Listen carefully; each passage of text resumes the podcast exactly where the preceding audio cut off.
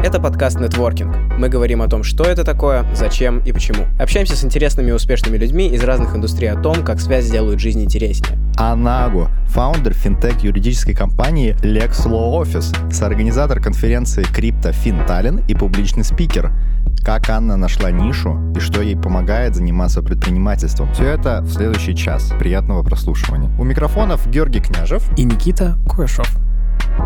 Выбери количество слов от 1 до 10. Два. Опиши себя двумя словами. А, веселая и симпатичная. Почему эти слова а, никак... Почему ты выбрал такие слова, которые никак не связаны с твоей профессиональной деятельностью? Ну, потому что я прежде всего человек. Блин, этого еще никто не говорил. Можно закончить на этом подкаст, мне кажется. Ну, нужно не забывать про свои стоки. Мы же сюда приходим не для того, чтобы просто сделать какое-то дело, да, мы еще приходим сюда получить свои уроки, развиваться как личность, поэтому об этом надо помнить. И чем ты занимаешься? На данный момент, если мы говорим про профессиональную мою деятельность, uh, я кофаундер юридического бюро, называется Lex Law Office, и um, основной партнер — а, мы предлагаем юридические услуги а, компаниям международным по всему миру из э, сферы IT и финтеха. Mm. То есть основные наши клиенты это там компании краудфандинговые, инвестиционные, платежки, криптокомпании, блокчейн-компании, разные САСы. Вот это наши клиенты. И мы им делаем как бы юридическую часть, помогаем им выстраивать свой бизнес в том плане, что не только у них есть продукт, идея, маркетинг, у них есть еще юридическая оболочка, чтобы у них не было проблем. Mm. Наверное, это очень сложно, учитывая то, что часто твои клиенты, получается, они работают на абсолютно разные юрисдикции, да, в разных странах, и это вот очень сложная специфика, как мне кажется. Слушай, на самом деле это очень весело и очень интересно, потому что ты общаешься с а, людьми из разных культур. Mm. Мне в основном удается общаться с high-level менеджментом или, наоборот, с фаундерами.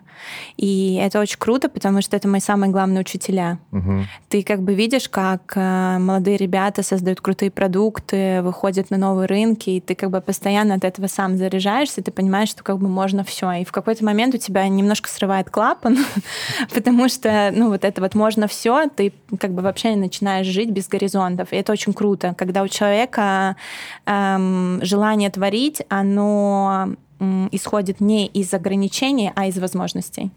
У, прикольно. Это ты про профессиональный, ну, подоплеку всего этого или про личную жизнь? Нет, ну, про профессиональную, но и в личной жизни точно так же, как бы на самом деле тут как бы нет разницы, да, там можно все, можно там в 90 лет делать йогу, можно там лежать в ледяной воде 30 минут, оказывается. Ну, можно все делать, да, то есть просто люди ограничивают себя и ставят себе какие-то рамки, иногда из-за страха, иногда из-за каких-то предубеждений, а на самом деле такие вот э, обезбашенные люди, которые вот живут с таким вот э, осознанием, сознанием, что можно все, они как бы, они чутка летают, конечно, где-то, иногда падают, иногда больно падают, но они обязательно встают, идут дальше, и от таких людей очень идет крутая энергия, и ты когда как бы их видишь, ты от них заряжаешься. Mm.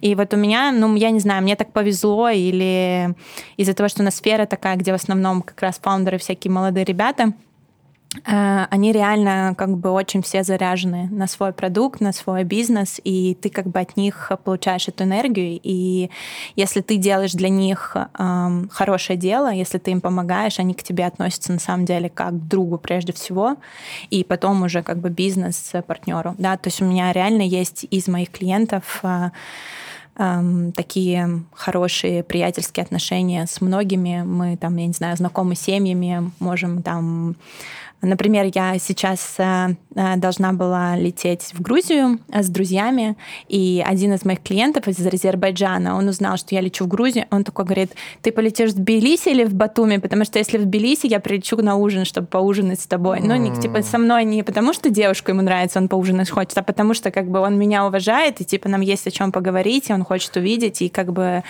вот это я считаю очень круто, да, иметь таких клиентов, которые тебя ну, и как профессионала, и как э, личность респектит. Блин, круто. Угу. Количество мотивации за последние три минуты, которые мы разговариваем, уже просто зашква... зашкаливает. Да, да, это все так заряжает, честно говоря. Знаете, мне очень часто люди говорят, что такое ощущение, что у тебя, короче, энергии на десятерых. Да, у меня ее много, но у меня тоже есть как бы спады и падения. У меня бывает такое, что я такое просыпаюсь, я такая унылая какашка, короче, ничего не хочу. И если я, например, как бы чувствую, что сегодня как бы такой день, я иногда позволяю себе такие day да, то есть если я понимаю, что сегодня как бы вообще там все плохо, и это тоже важно. На самом деле я себе такую свободу дала не так давно. Мне раньше казалось, ну как бы типа ты бизнесмен, ты там должен, ты там вот у тебя план, там тыры-пыры. На самом деле иногда вот такой степ-бэк, да, там полдня проваляться или, я не знаю, сделать какой-то себе разгруз, отдых, эм, они дают возможность тебе двигаться дальше и потом намного быстрее, потому что mm-hmm. ты более ресурсный, и ты на самом деле потом сделаешь намного больше.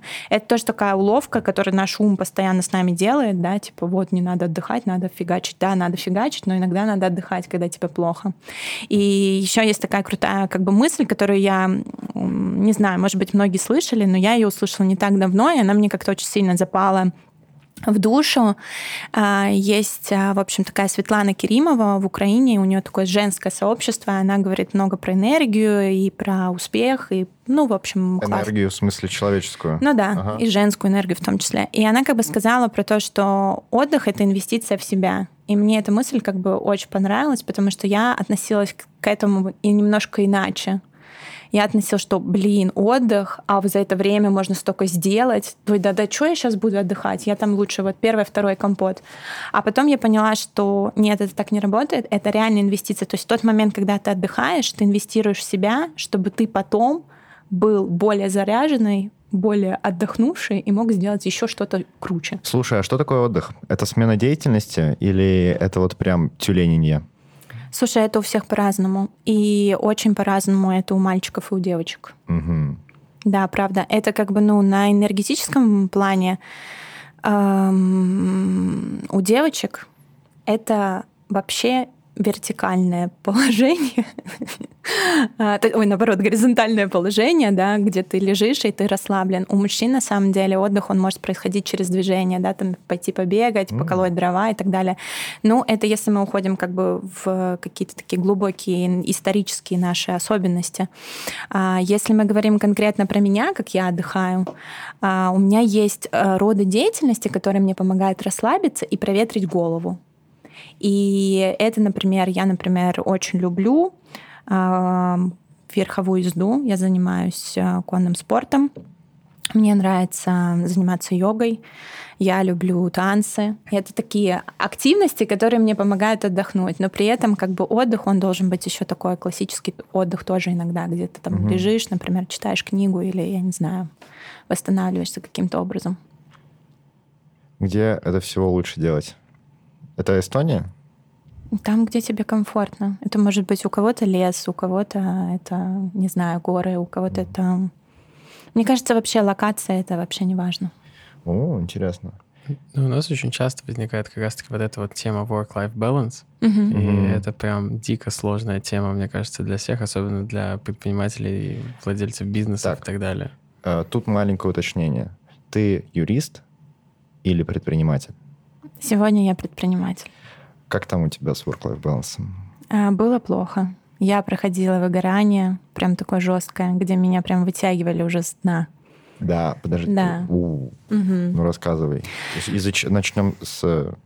Из-за чего? Из-за того, что ты не отдыхала? Или из-за Да. того, что... А, Да, из-за того, что, ну, из-за того, что я, как бы, я до сих пор считаю, что я такой предприниматель-первоклассник, но тогда я был такой дошкаленок вообще, да, когда ты, у тебя ограниченный бюджет, ограниченные здания, зна- здания, знания, А, здания тоже ограничены, знания ограничены, и ты такой много делаешь сам.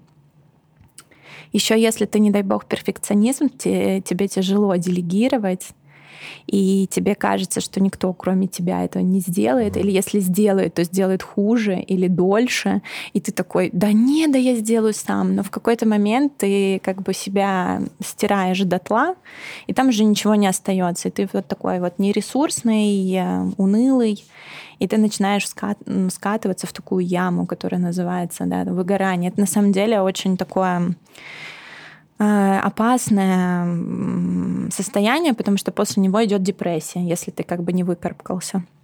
Вот. Слава богу, что я в какой-то правильный момент поняла, что ну как так не должно быть, и что-то, видимо, идет не так. И я реально обратилась за помощью. Я начала ходить э, к психологу, который мне помог. И плюс я начала делать конкретные действия. Да? Я себе ввела правило, что на выходных я не работаю. Я себе ввела правило, что я, например, э, сплю минимум 8 часов, потому что мне это надо и придерживалась. И это меня потихоньку привело в баланс назад, на нормальный уровень да, трудоспособности. Насколько сложно придерживаться правила не работать на выходных? Легко, если это правило, и для тебя оно принципиально. Так же, как легко придерживаться правила, там, я не знаю, не есть сладкое, если для тебя это принципиально важно. Mm. А, слушай, вот в твоей сфере эм, за сколько нужно планировать не работать на выходных? То есть я так понимаю, что вполне вероятна такая ситуация, что тебе, ну, вот этот клиент, он mm-hmm. звонит, ну, в 12 ночи да. и говорит, ну, все, кранты. Я не знаю, говорят сейчас слово кранты, но вот пусть будут они.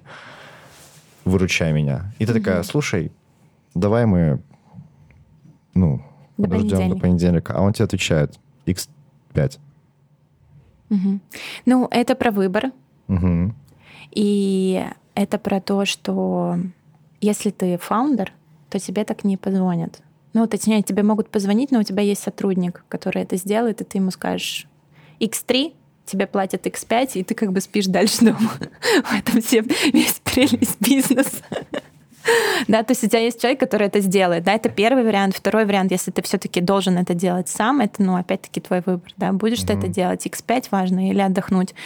Ну и плюс важность, наверное, вопроса или клиента. На самом деле это вот большая, как бы, такая ну, не знаю, это клише или убеждение, что вот юристы там постоянно работают по ночам, у них постоянно случается какой-то ахтунг и так далее. На самом деле, конкретно нам клиенты платят за то, чтобы этот ахтунг не происходил. Mm. То есть мы не те юристы, которые там работают в криминальном праве, когда тебе там пришли с обыском домой к твоему клиенту, и вот ну, сейчас его все. через два часа увезут в тюрьму, и либо ты успеваешь, либо нет.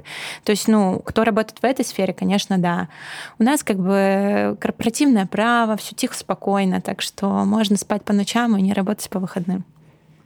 А, то есть я правильно понимаю то, что если к тебе а, приходит юрист и говорит, в моей юридической практике не было ни одного судебного разбирательства. Я ни разу там не была. Или был, соответственно. И для тебя это значит то, что все, отлично. Смотря, смотря какой это юрист приходит, да, то есть если он приходит чисто вот как бы с корпоративного права, и он был эм, как такой in-house lawyer, да, то есть отвечал за то, чтобы проблем не было, uh-huh. то это как бы классный показатель. А если это юрист, который был э, в отделе судебных разбирательств, он там проработал два года, и у него не было ни, ни одного закрытого кейса, то это не очень прикольно. Ну, то есть, короче, depends, uh-huh. да. На самом деле, все самое интересное происходит в нашем ТГ-канале Networking. Ссылка прямо под этим подкастом. Вступайте в сообщество и давайте обсудим. Если говорить не только про выходные, ты же, наверное, еще, ну, по ночам, получается, пытаешься не работать. Ну, да. Как ты шла к этому? Потому что, знаешь, вот э, в нашем представлении э, не работать э, сложнее, чем работать. Очень часто бывает. Потому да. что вот у тебя есть э, клиентская база, ты там дизайнер, и угу. ты устроился в какую-то компанию. Uh, у тебя плюс все минус, ну, плюс-минус все стабильно там, uh, твоя зарплата там фиксирована, у тебя там есть трудовой договор, ну, надеемся. И вот тебе звонит в прекрасный вторник твой заказчик, прошлый, из твоей э, старой давнишней фрилансовской практики и говорит, слушай, сделай мне, пожалуйста, рекламу. И ты такой, да, в принципе, после, после 6, с 6 до 10 вечера в понедельник я свободен, так что, пожалуй, я забью на личную жизнь. и сделаю, получу эту копейку. А, или а, более классическая история про психоз. А, мы, кстати, в подкастах часто о ней говорим. Самый явный, наверное, был с Ольгой Сельчевой. Слушатели могут послушать. Когда ты садишься, блин, на стул, и у тебя как будто бы что-то играет, и ты постоянно думаешь, блин, я я все точно сделал, а mm-hmm. там все нормально, а как, mm-hmm. как там вообще, блин, дела обстоят, нет, по, по, походу все не, не нормально, ну и происходит какой-то шум в голове, и ты не понимаешь, что делать. Собственно, давай э, по порядку. Вот тут, как ты уже отметила, mm-hmm. все зависит от приоритизации. Mm-hmm. И как ты с этим справляешься? Как понимать, короче, что важно, а что нет? Ой, да, давай давай даже не так. Давай даже усложним угу. и а, сделаем референс на твою профессиональную историю, угу. а, профессиональную область. А, как а, сделать это не постфактум, как прийти к этому выводу, типа, мне нужно отдыхать не тогда, когда, типа, ну, Плохо уже все. пора, угу. типа, да, а мне нужно отдыхать для того, чтобы я не устала потом. Э, я не знаю, как к этому прийти до этого. Возможно, послушать этот подкаст и научиться, ну, услышать, какие ошибки делали другие. Угу. И если там есть какие-то звоночки, начать их замечать раньше, да чтобы не оказаться в этой яме. Это, наверное, ну, самый простой такой способ. Я, кстати, могу сказать, до того, как я запустила свой бизнес, я просто так получилось, что в этот момент я, у меня был на руках ребенок, примерно, которому было три месяца, у меня была куча свободного времени, он постоянно спал и ел, и мне было нечего делать. Я, короче, зависала на подкастах про бизнес, на YouTube-каналах смотрела там, ну, на тот момент всякого непонятного Портнягина, ну и вообще всяких английских, русских.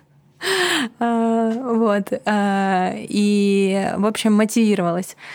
И мне на самом деле это очень помогло, потому что, опять-таки, когда ты видишь заряженных людей, ты как бы сам хочешь делать. Есть, например, э, такой YouTube-блогер Маги... Марина Могилько, она живет в Америке, она примерно моего возраста. У нее очень крутой как бы стартап в Силикон-Валли, она помогает студентам Э, с других стран приехать в англоязычные страны и там поступить в университет или пройти в курс, э, пройти курс английского для того, чтобы они в дальнейшем поступили удачно в университеты. И как бы вся вот эта вот история про изучение английского языка. И я как бы смотрела ее выпуски, и на самом деле она для меня являлась таким одним из самых главных мотиваторов. И я просто смотрела и думала, блин, она такая же девчонка. Она может, а почему я не могу? Что я тут вообще сижу? И эм, это было таким толчком. И на самом деле, вот если мы возвращаемся к своему вопросу, как бы что делать, я думаю, мы сейчас в таком эм, классном времени, когда информации очень много. если ты слушаешь правильные вещи, если ты смотришь правильные вещи, читаешь, ты на самом деле все нужное получишь. Главное не забывать включать свой личный фильтр и селектировать эту информацию. И вот так вот благодаря ошибкам других людей или наоборот навыкам, урокам, каким-то лайфхакам других людей можно самому прокачиваться, не наступать на те же грабли. Расскажи о том, э, как э, перейти от э, Портнягина да, к качественному контенту. То есть как этот фильтр настроить? Как у тебя это получилось делать? Эм, ну, это, наверное, связано с тем, что когда ты начинаешь получать больше информации, ты понимаешь, что такое хорошо, что такое плохо, да, и тебе легче делать э, этот выбор. Э, вот и все. Чем больше ты как бы слушаешь, чем больше ты прокачиваешься. Ну, то есть на старте, например, когда ты покупаешь первую машину, да, ты, ну, не знаешь. Ну, например, ты не разбираешься в машинах, как я, например, девочка. Вот мне подарили, у меня первая машина была Renault Clio. Какого цвета? Красного, конечно. Под цвет ногтей. вот. А, я вообще считаю, что машина может быть либо красной, либо белой, но иногда какого-то другого цвета. Это уже какая-то странная история. А ногти? Ногти, Соответственно. Э, ну, ногти могут быть а, с ними попроще, но с машинами, да, красные, белые — это самые крутые. Ну да ладно, это не важно. Сейчас у Ани белая машина. О, да. А ногти красные, прошу заметить. Да, у меня баланс. А, вот. Эм, так, я немножко ушла от темы. Вот, когда ты покупаешь, например, первую машину, ты ничего не разбираешься, ты не знаешь даже, чего хотеть, и ты как бы, чтобы тебе не подарили, тебе классно, да?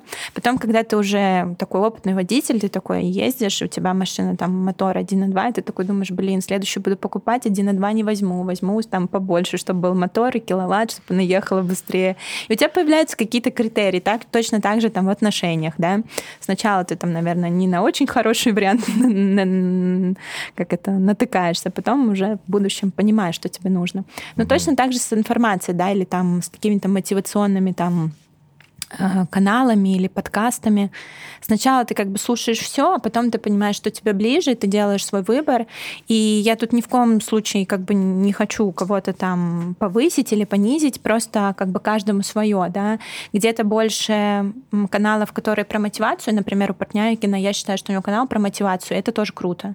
А есть каналы больше про бизнес, а есть каналы там больше про финансы, а есть там больше про внутрянку, да, бизнеса. И, ну, ты выбираешь, что тебе ближе ближе. Вот и все. Слушай, у меня на самом деле очень похожая история. Угу. Прям нет, не, я беру свои слова обратно. Это все началось не от того, что я родил ребенка. Mm. А, собственно, история в том, что а, когда был ковид, а, я начал... А, я понял, что, похоже, мне нравится делать картинки. И я пошел к своему знакомому, который занимался графическим дизайном, и он мне посоветовал один дайджест. Это сборник э, статей еженедельные, за которые нужно было платить. Но раз в неделю я получал э, курируемую подборку самых топовых материалов из мира дизайна, и я ее до сих пор читаю каждую неделю. Там, ну, это занимает примерно по три часа в неделю, что на самом деле много. Но, тем не менее, э, именно так я и эм, выучился этому. Ну, то есть не, не выучился, это некорректно сказать. Э, я э, получил, например, первую работу и научился базовым основам дизайна и так далее, чисто из-за того, что сформировал свой, э, свой, свое инфополе таким образом, чтобы полезная информация ко мне м, приходила. Просто приходила. Этого уже достаточно. И чтобы я ее как бы потреблял. Во всей этой истории есть один важный момент. Принципиально важный. Я пошел к человеку. И часто это инфополе, которое ты формируешь, оно содержит в себе не только источники информации в качестве каких-то дигитальных приколов типа Ютуба и Ютуб-каналов, но и конкретных людей, с которыми ты общаешься. Как над этим работать? Ну, ты сейчас про ментора? Или Я про сейчас э, про ментора э, и про единомышленников. Нетворкинг. Нетворкинг. Э, ну, скажу про себя. Изначально, когда я открывала свою компанию, я просто осознала, что я работала до того, как я открыла свою компанию, я работала в госорганы и достаточно долго была на такой руководящей должности. То есть у меня, в принципе, все было вроде бы хорошо. Но я понимала, что не хочу туда назад, после отпуска по уходу за ребенком, если это отпуск. А, я понимала, что я не хочу назад, и я понимала, что я хочу делать что-то больше, и я хочу быть более самостоятельной. И в этот момент я приняла для себя решение, что, наверное, самым логичным для меня будет не просто пойти там условно там в частный сектор и работать дальше на кого-то, а попробовать сделать что-то самой. Ты как я достаточно смелая девочка, мне не было страшно. Знаешь, есть люди, которым всегда страшно, вот у меня как бы вообще этот э, клапан давно сорван, мне ничего не страшно. Э, поэтому я решила попробовать. И так получилось, что вначале я даже толком не понимала, что я буду делать. Ну, как бы, да, юридические услуги, как бы, а что дальше? Ну, там сделали сайт. Ну, клиенты-то с неба не посыпались от этого. А, но на самом деле самое как бы такое простое правило, которое можно применить к каждому проекту, к каждому фаундеру, и мне об этом правиле, ну или совете, сказал мой муж, он сказал, начни со своей адресной книги. Ну, там, условно, в телефоне или в Фейсбуке. Скажи всем, что ты делаешь. И на самом деле из твоего круга друзей, знакомых или их круга друзей и знакомых у тебя пойдут первые клиенты. Так и было. То есть э, мой первый клиент это был знакомый знакомого, М. и потом это все начинает обрастать какими-то там новыми и новыми контактами. И вначале у меня не было, у меня, наверное, первые полтора года вообще не было никакого маркетинга. Я вообще ни, как бы ничего про это не знала, не думала. Я там к этому пришла уже совсем потом, когда у меня уже было и оборот, и постоянные клиенты и так далее. Вначале у меня этого не было. У меня было классическое сарафанное радио, где тебе тебя кому-то посоветовали, и к тебе приходит человек, и ты, решаешь его проблему. Но мне как-то так повезло, что я быстро скумекала, э, в чем у нас как бы есть недостаток, скажем так, да. Так получилось, мне позвонили одни мои друзья с э, Москвы и говорят, слушай, Ань, ты же юрист? Я говорю, ну да. Слушай, у нас юрист, а у них большая компания в России, он говорит, слушай, у нас юрист прочитал, что в Эстонии делают какой-то закон, что у вас будут криптолицензии. Я такая, что криптолицензии, что это такое? Ну, такая, ну, там сильно не стала рассказывать, что ничего про это не знаю. Я такая, ну, я узнаю. И начала реально узнавать. Я просто такой человек, что если мне что-то интересно, я докопаюсь. И я начала смотреть информацию и понимаю, что да, действительно этот законопроект есть, скоро у нас будут выдавать лицензии. И начала интересоваться, а что в других странах? То есть где еще есть что-то похожее? И сделала такой research и поняла, что нигде ничего нет. И тут у меня как бы сработал такой щелчок, я поняла, ага, если Эстония это будет первая страна, которая будет делать криптолицензии, надо это делать. И я это поняла как бы достаточно на старте, тогда, когда там, я не знаю, особо это никто не делал, поэтому мы были одной из таких первых компаний, которые на, на самом деле юридических, которая начала этим заниматься. М. Так как э, знаний было не очень много, информации было еще меньше, и у меня было мало контактов в этой сфере, я не знаю, как я к этому пришла, вот сейчас уже не могу вспомнить, но, короче, у меня появилась такая идея, надо ездить по конференциям, чтобы обрастать этими контактами ам, в этой сфере, чтобы прокачаться самой и набраться нужных, э, нужных контактов, нужных людей. И так и получилось. Я какое-то долгое время ездила по конференциям, знакомилась с людьми, партнерилась, обрастала хорошими знаниями, хорошими контактами, и потом мы как бы глубоко ушли в это. И оттуда уже пошло все остальные направления как бы финтеха, там инвес- инвестиции, краундфандинг, пеймент и, и так далее. Вот. Просто надо видеть возможности, и возможности, когда они приходят, их как бы главное не, не профукать. М. Просто есть такие люди, которые думают, что они будут сыпаться бесконечно, но это не так. А, Мой а, папа говорит, что удача — это когда ты... У тебя ладошка вытянута, и в нее что-то падает. Мгм. Короче, удача — это вовремя э, руку сжать, чтобы то, что падает, досталось тебе. Э, Я, наверное, согласна, но я бы еще добавила сюда, что ты должен быть изначально открыт. Открыт возможностям, открыт рискам, открыт э, новым знакомствам, э, челленджам. И ты должен доверять как бы людям. Мгм. Вот если у тебя нет, если у тебя про- проблема с тем, что ты доверяешь людям и доверяешь миру, ну, у тебя не очень получится выстроить какой-то экологичный долгосрочный Мгм. проект, потому что ты всего боишься, да? Тебе надо быть достаточно таким открытым. Еще одна классная мысль про удачу, кстати, э, заключается в том, что эм, людям действительно везет, но разница есть в том, что эм, люди могут повлиять на то количество ситуаций, в которых гипотетически может повести. То есть э, сделать, типа, сделай так, э, чтобы тебе повезло, значит, эм, сделай много вещей, которые могут выстрелить. И когда ты говоришь, э, вот ему повезло, а мне нет, возможно, ему повезло, потому что у него было просто вот этих мест, где ему могло повезти в десятки раз больше, чем у тебя. И если, например, э, переводить это как бы на цифры, э, условно говоря, шанс того, что тебе повезет, 10%. А, Но если у тебя 10 мест, где у тебя может повезти, тебе повезет только один раз. Но при этом ты можешь сделать так, чтобы этих мест, где тебе может повезти, их типа тысяча. А процент, 10% удачи, они остаются. Только 10% от сотни, ой, то есть от тысячи, это у нас получается 100. А 100 это больше, чем один. Uh-huh. Вот так и получается, что если у тебя тысяча мест, где может теоретически повести, то шанс того, что эта десятка выпадет, она как бы, ну, логично больше.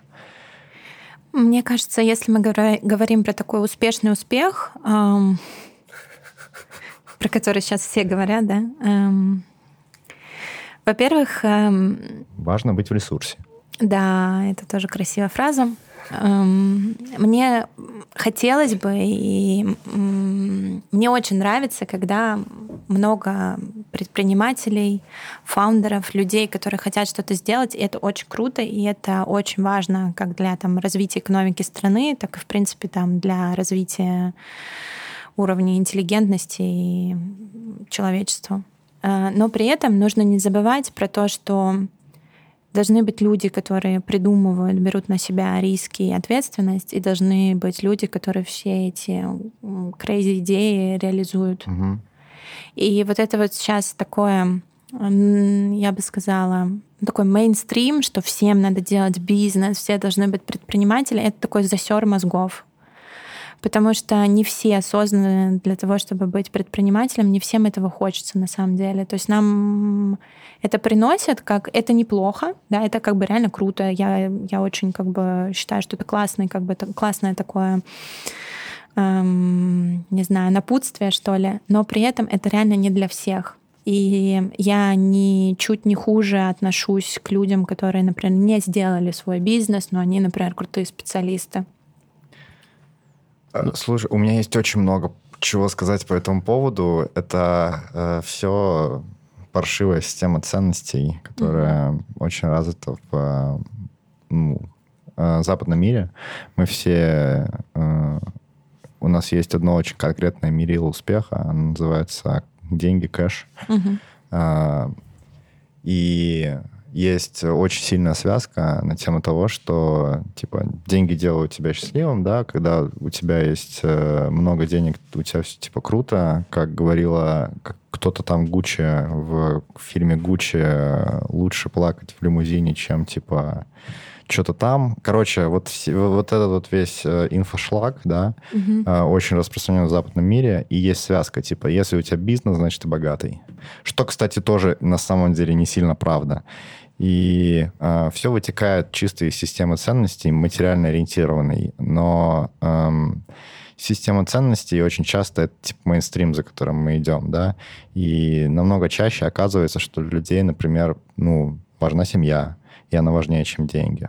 Э, для людей важно время с друзьями или connection с природой, там разные вещи, короче, есть. Или стабильность, угу. э, которая не всегда заключается в большом финансовом состоянии, да? Однозначно. Э, собственно, история заключается в том, что для того, чтобы меньше людей хотело стать э, предпринимателями, э, нужно просто э, намного осмысленнее относиться к тому, типа, чего тебе хочется от жизни.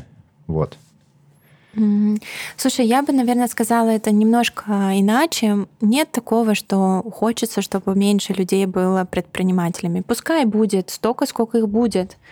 Это очень круто, что современные люди ценят себя выше, чем их работодатели.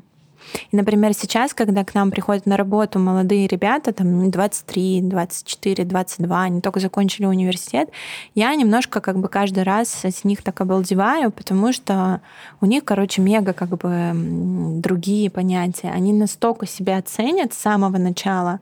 Я помню, что когда я начинала после университета работать в налогово-таможенном департаменте, моя зарплата была 550 евро.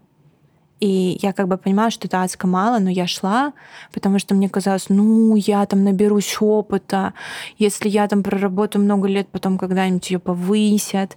А ну как бы у современной молодежи у них как бы все четко. Зачем я туда пойду за такие деньги? За такие деньги как бы ну не должны люди mm-hmm. работать. И это тоже прикольно. Это как бы, ну, про то, что, ну, про границы немножко, да.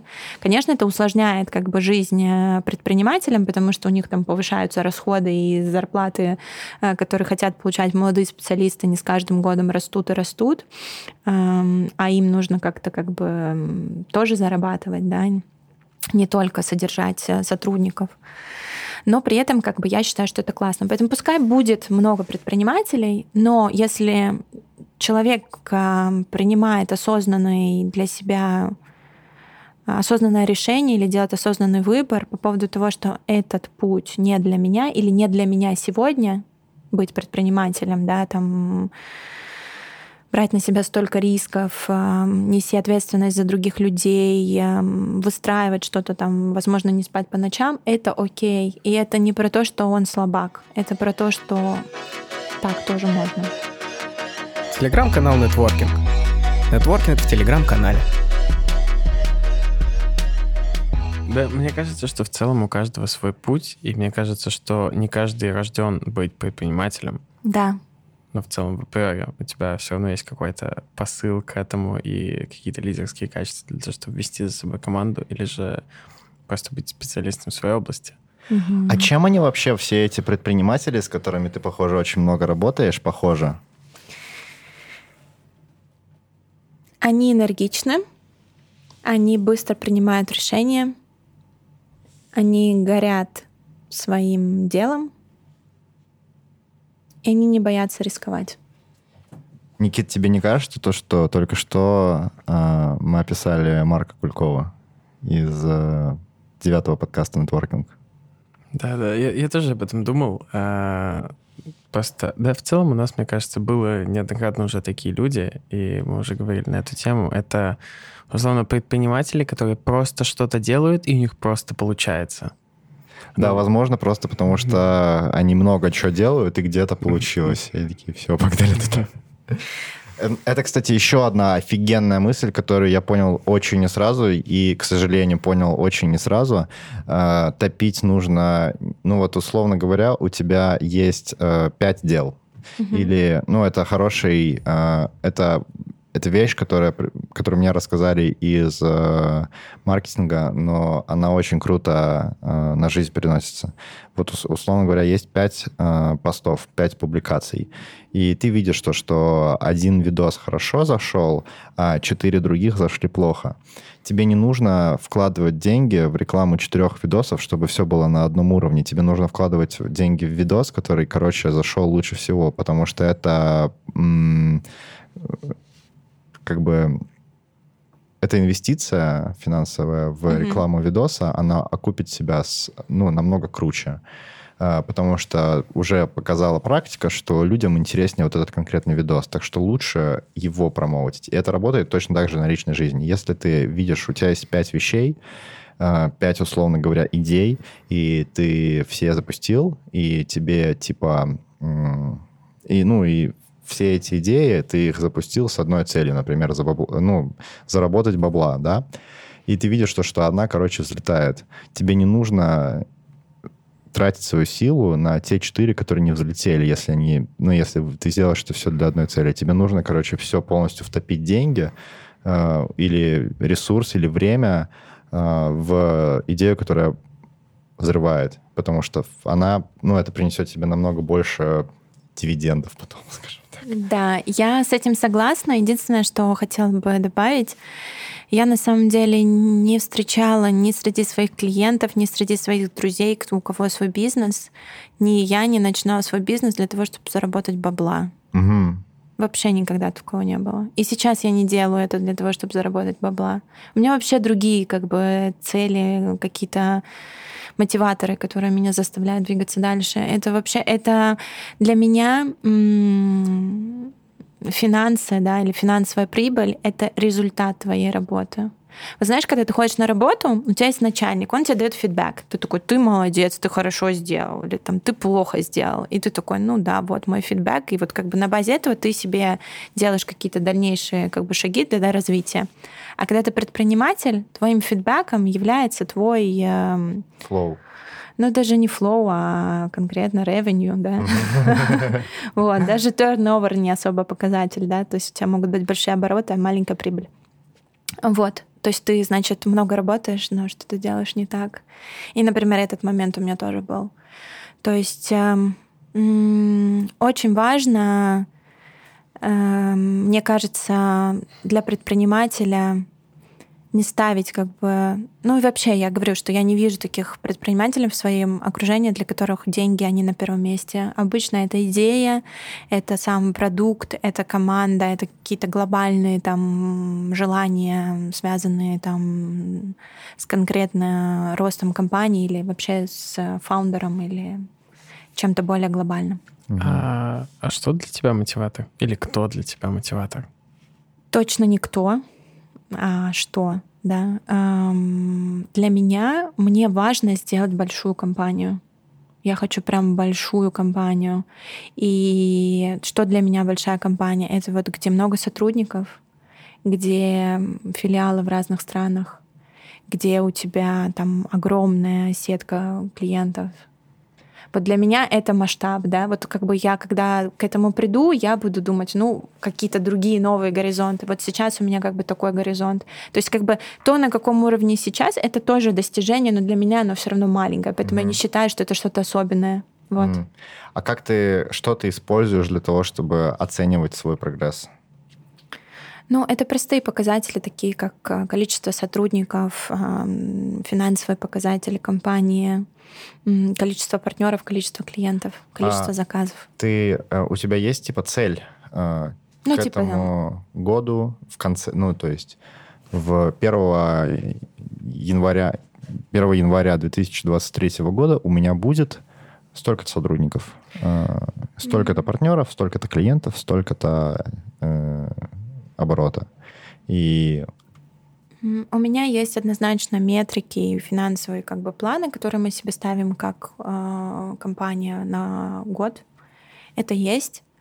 Um, у меня есть в голове какие-то такие финальные, ну да, даже финальные я бы не хотела сказать, ну какие-то такие более глобальные цели. Но для меня, например, большая компания для Эстонии — это компания более 100 сотрудников. Это большая компания. Вот, например, для меня было бы круто иметь, построить компанию, mm. которой ты даешь более, работу более чем 100 сотрудникам. Ты реально можешь э, помогать этим людям, влиять на этих людей, поддерживать их рост, и это очень круто. А что для тебя важно? Вот по жизни.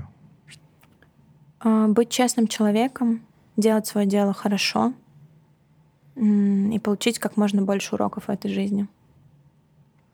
Это, это очень классно. Я хотел бы...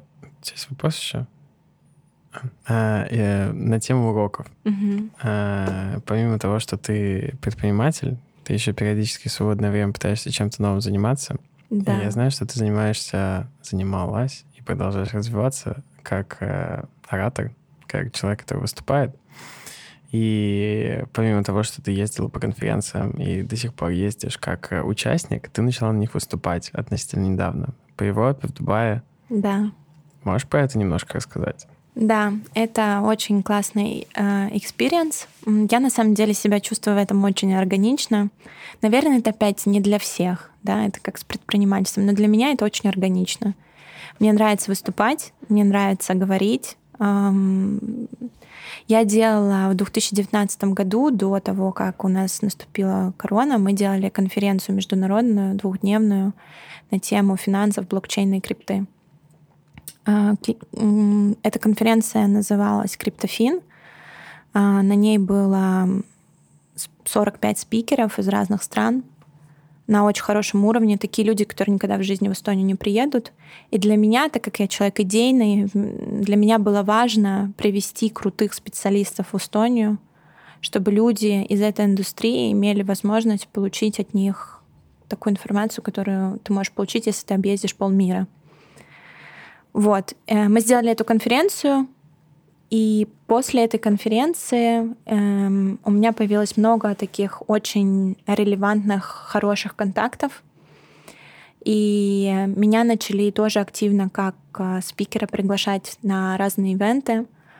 Вот, э, вот этот как раз-таки 2019-2020 год, да, до короны, у меня было за год более чем 12, 18 э, конференций а, по всему миру, да, то есть там, я... где ты выступала? Да, то есть я прям летала так, что там раз-два в месяц я выступаю, причем это может быть там Германия, Турция, Дубай, Москва, Казахстан и, и так далее.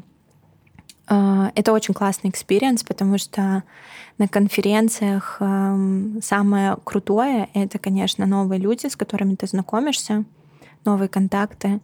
И вообще вот эти вот навыки нетворкинга, такого тоже популярного красивого слова, они очень важны. То есть люди, которые не умеют общаться, люди, которые боятся подходить, спрашивать, добиваться, рассказывать про себя, им будет очень тяжело, если, ну, я считаю, что практически невозможно что-то выстроить и куда-то там вылезти. Важно отметить, что это не про экстравертов и интровертов, как мне кажется. Нет, а, интроверты могут быть прекрасными ораторами. Я, кстати, ходила на курс ораторского искусства, который, который ведет наш известный телеведущий э, Елена Солонина, и могу э, порекомендовать ее. Это очень крутой курс. Вообще из всех, наверное, таких офлайн и онлайн обучений, которые я проходила, это один из таких топовых курсов, который мне прям очень понравился. И на минуточку, она интроверт, но она топ-телеведущая в Эстонии на российском телевидении, ну, как бы на русскоязычном телевидении. Поэтому это не про э, интровертов, экстравертов. Все это могут, это просто навык. Ты его либо развиваешь, либо нет. Это точно так же, как отжимание, да, там как бы каждый человек может отжаться сто раз. Ну, наверное, сразу сто раз ты не отожмешься, если ты будешь каждый день там качать свои руки, когда-то ты сто раз отожмешься. Это, кстати, очень интересная мысль. У нас сегодня все подкасты, которые писали сегодня, перекликаются как-то, потому что мы говорили по... Никита был на всех, кстати. Мы сегодня утром записывали подкаст э, с девочкой, которая попала на Канский фестиваль качестве участника на обучение. И она рассказывала, что каждый их вечер состоял из того, что ты приходишь, ты знакомишься с людьми. И мы как раз-таки обсуждали вот эту вот тему нетворкинга. В случае, если ты интроверт и дико зажат человек, э, есть всегда техника «возьми друга». Угу.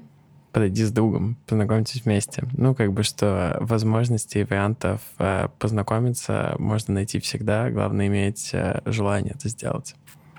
Да, и на самом деле нужно не забывать, что человек, к которому ты подходишь, а, когда-то был в такой же позиции, как ты, и это все равно обычный человек. Даже если ты получишь отказ, ну, too fucking bad, но в следующий раз может быть иначе, да, то есть э, э, ничего страшного в этом нету, иди как бы дальше. И мне кажется, что в принципе э, очень важно работать с самооценкой. То есть э, если ты уверенный в себе, даже если тебе скажут что-то плохое или даже неплохое, но что-то, чего ты не ожидал, тебя это ну, никак не заденет. А, но если ты как бы в себе не уверен, какие-то малейшие выпады в твою сторону, они тебя выводят из баланса. Вот это некомфортная ситуация, да, поэтому вот если работать со своей самооценкой, то есть ты в себе уверен, ты как бы знаешь, чего ты стоишь, и знаешь, эм, где твое там место, да, условно и знаешь свои границы, то ничего тебя не может из этого баланса как бы вывести. Вот так вот. Э, шах мат всем тем, кто осуждает других людей за высокую самооценку. Я, кстати, не знаю, об мне кажется, что у меня как бы проблемы, наверное, с этим у меня, наверное, она завышенная. Но я тут недавно слушала одного психолога, который говорил, что, ну, если мы берем а, как бы критическую ситуацию, когда она супер занижена и завышена, пускай лучше будет завышена. Я такая, фу, ну ладно. Вот так вот.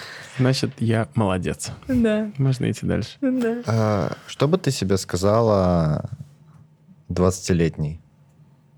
Иди вперед, ничего не бойся. У тебя было такое, что ты боишься? Да Да, ну на самом деле нет. Вот я говорю, у меня немножко отсутствие страха и очень много самоуверенности. Ну вот ты мне а. спросил, я тебе прям сразу выпалила. Не угу. знаю. Если мы сейчас начнем анализировать, я бы там сконструировала какую-нибудь красивую фразочку, еще что-нибудь. Ну вот как бы если быстро, то вот так. Вот так вот. И давай последний раз. У меня, у меня появился вопрос, он личный, возможно. Если угу. хочешь, можешь не отвечать. Смотри, э, ты говорила про вот э, создание, создание фирмы, начало предпринимательской деятельности, огромное количество конференций, выступлений и так далее но при этом ты, помимо того, что еще предприниматель, ты мама, жена, угу. у тебя есть собака. Да. Э, и вот как ну вот не видеть семью, это звучало как очень много времени на работе и очень мало времени с семьей. Да, это крутой вопрос. А на самом деле это вопрос про выбор, и вопрос про баланс, и вопрос про время и качество времени. И вот этот последний вопрос, он, наверное, максимально важен. Во-первых, у тебя должна быть поддержка от семьи, то есть тебя действительно должны понимать. Если тебе нужно задержаться, ты, потом приезжаешь домой, и тебе делают мозг из-за того, что ты приехал домой не в 6, а в 7, ну, тебе будет сложно идти дальше, да, то есть у тебя должна быть такая, ну, адекватная поддержка. Это первое. Второе, я искренне считаю, что что партнеру, что ребенку, что собаке, им нужно качественное время, проведенное вместе. То есть ты можешь находиться 24 часа со своим ребенком, при этом залипать в телефоне, отвлекаться там, на что-либо и думать о своих каких-то вещах, не вкладывая ни энергии, ни время, ни чувства этого ребенка. А ты можешь приехать с работы, ну, например, там в 7, 8 или в 9 часов вечера и провести там вот эти два часа очень качественно со своим ребенком. Вот, поэтому это возможно тогда, когда у тебя есть поддержка, помощники, и тогда, когда ты оставшееся время проводишь качественно. Тогда ничего не страдает, я надеюсь. Мы... Это одна из сквозных линий подкаста, и мы уже задавали этот вопрос в одном из предыдущих подкастов. Я, к сожалению, не помню. Я помню ответ, но я не помню, кто его дал. Простите меня, пожалуйста. В общем, эм, история в следующем. У них какая-то какая-то поразительная корреляция, но все, кто пришли к нам, они делятся на два лагеря. Либо те, кто личную жизнь вообще отодвигают, и у, у них ее нет, да, угу. а, и они говорят себе честно, слушай, я попозже это сделаю, сейчас я буду заниматься бизнесом. Либо а, ребята, у которых это настолько прочный фундамент, что ты не можешь сказать ничего, кроме того, что вау, это поразительно круто. Uh, то есть uh, либо uh, семьи нет вообще, и она отодвинута в бэклог, mm-hmm. да, э, как говорят программисты, который когда-то будет, угу. либо она у тебя настолько крепкая и настолько проработанная, что это поражает. Я не могу сказать за других, могу сказать за себя. Я не смогла бы сделать свой бизнес и быть там, где я сейчас есть, если бы у меня не было моей поддержки семьи. Это сто процентов. То есть я бы уже сорвалась там 250 раз. Это очень важно, чтобы тебя поддерживали близкие люди, и чтобы... Ну, я все равно как бы девочка, я эмоциональная, я там чего-то не знаю, меня тоже там заносит куда-то. А у тебя рядом должен быть все равно человек, который знает, как тебе можно помочь в эту ситуацию, да, эм, знает, как тебя можно поддержать. И если ты получаешь эту поддержку, ты можешь идти дальше. А если ты один на этом пути, это, мне кажется, очень сложный путь. Ну, я бы одна точно не справилась без поддержки. Вот так вот. Как у тебя дела? Хорошо. Всегда практически. Время отдыхать, выходные. Да. Спасибо тебе большое, что пришла. Это был очень радостный час. Вам большое спасибо, мне было очень интересно. Надеюсь, э, никто не заснул и кому-то будет что-то полезно. Спасибо тебе большое, что Спасибо пришла. тебе большое.